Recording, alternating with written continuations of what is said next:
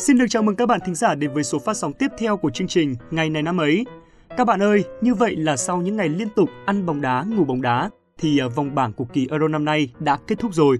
16 anh hào cũng đã lộ diện để bước vào vòng 1/8 đầy toan tính. Ở vòng đấu loại trực tiếp này, chúng ta lại tiếp tục được chứng kiến những trận cầu đỉnh cao khi một loạt các tên tuổi lớn phải đụng độ với nhau ngay ở vòng đấu này. Đáng kể nhất phải kể đến ba cặp đấu giữa Bỉ với Bồ Đào Nha, Croatia với Tây Ban Nha và trận cầu đinh Anh với Đức. Bên cạnh đó thì các hảo thủ khác như là tuyển Ý, Hà Lan hay là Pháp cũng đều có vé vào vòng trong. Nghe tên thôi cũng đáng để mong chờ rồi đúng không các bạn? Trong ngày hôm nay 25 tháng 6, giải đấu sẽ tạm nghỉ một ngày để cho các đội bóng có thời gian chuẩn bị cho vòng đấu sau.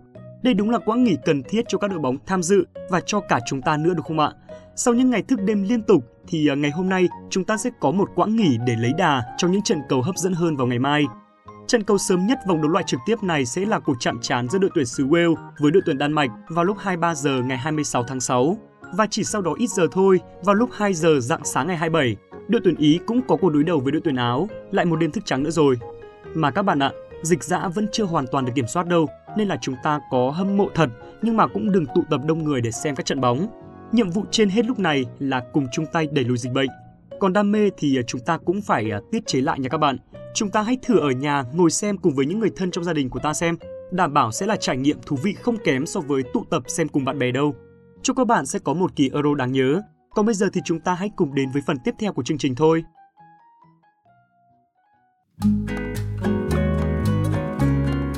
Các bạn thân mến, hôm nay là ngày 25 tháng 6, ngày thứ 176 trong năm. Xin được chúc cho tất cả các bạn có sinh nhật trong ngày hôm nay sẽ có một ngày thật hạnh phúc bên cạnh những người thân yêu của mình. Chúc một ngày tuyệt vời sẽ đến với tất cả mọi người. Các bạn biết không, thực sự thì chúng mình đã rất vui khi những số phát sóng vừa qua luôn nhận được những phản hồi vô cùng tích cực từ ờ, chính các bạn thính giả thân yêu. Một lần nữa xin được cảm ơn sự đồng hành của mọi người. Chúng mình hứa sẽ luôn cố gắng thật nhiều để đem lại cho các bạn những điều thú vị nhất có thể. Còn bây giờ thì hãy cùng đến với món quà của ngày hôm nay thôi nào.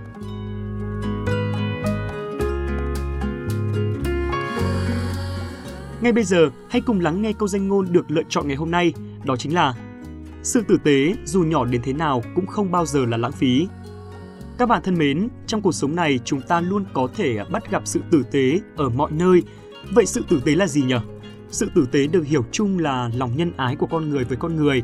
Nó thể hiện qua những cử chỉ, những hành động quan tâm đến người khác như một nụ cười thân thiện, một ánh mắt thân thương.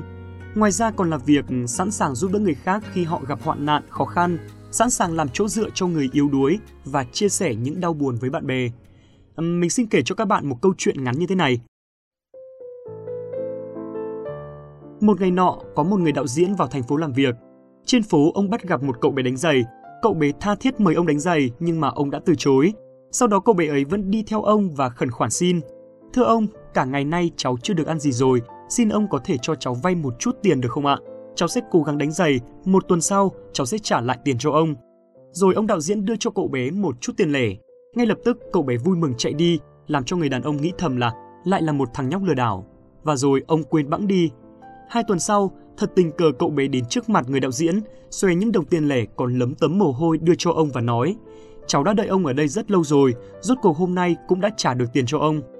Người đàn ông đã rất ngạc nhiên và tặng luôn số tiền ấy cho cậu bé, kèm với lời hẹn ngày mai gặp ông sẽ cho cậu một bất ngờ. Ngày hôm sau, như đã hẹn, cậu bé xuất hiện cùng với một đám trẻ rách dưới khác. Cậu nói, thưa ông, họ cũng đều là trẻ mồ côi, các bạn ấy cũng hy vọng có được niềm vui bất ngờ ạ. Một lần nữa sự ngạc nhiên xen lẫn vui sướng hiển hiện trên mặt ông đạo diễn.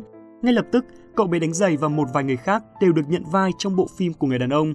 Trong hợp đồng với cậu bé, người đạo diễn còn không quên để lại dòng chữ Sự lương thiện không cần qua sát hạch, và cậu bé này chính là Vinicius de Oliveira, người Brazil, cậu chủ nhỏ trong bộ phim Central Station nổi tiếng của đạo diễn Walter Sale.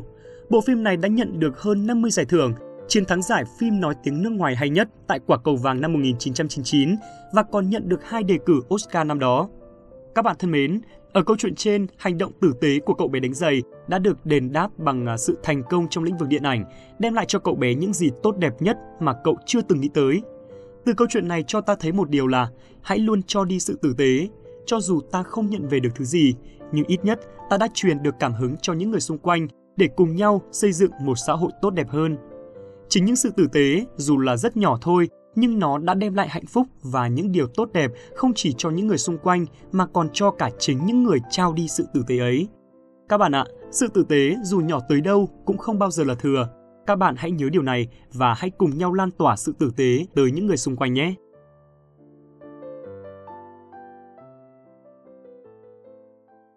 Tiếp tục với phần quan trọng nhất của chương trình ngày hôm nay, chúng ta hãy cùng tìm hiểu xem đâu là sự kiện nổi bật nhất của ngày 25 tháng 6 này trong quá khứ các bạn nhé.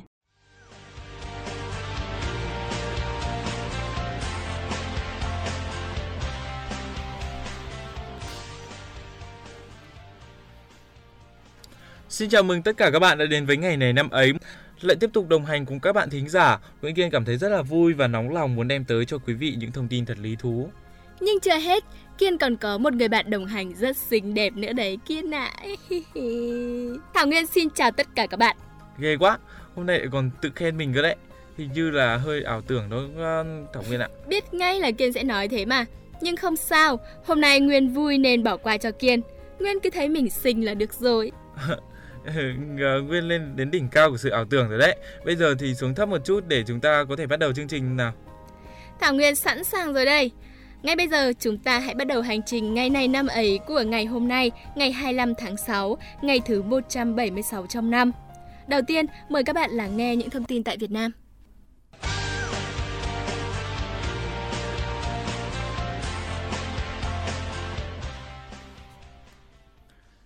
Ngày 25 tháng 6 năm 1926 là ngày sinh của bà Đàm Thị Loan. Bà là một trong ba đội viên nữ đầu tiên không chính thức của đội Việt Nam tuyên truyền giải phóng quân.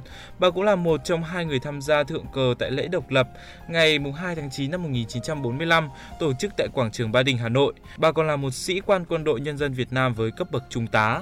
Ngày 15 tháng 9 năm 1945, bà kết hôn với một cán bộ chỉ huy của Việt Nam Giải phóng quân đó là Hoàng Văn Thái, người về sau trở thành tổng tham mưu trưởng đầu tiên của Quân đội Nhân dân Việt Nam, một trong những tướng lĩnh Việt Nam nổi bật thời kỳ hiện đại. Ông với bà có với nhau 6 người con. Bà qua đời vào ngày 28 tháng 1 năm 2010 tại Bệnh viện Quân y 108, hưởng thọ 84 tuổi.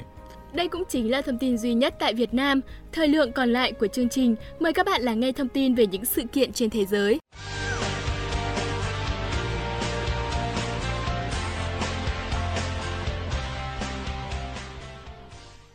Nhật ký Annie Frank được phát hành vào ngày 25 tháng 6 năm 1947.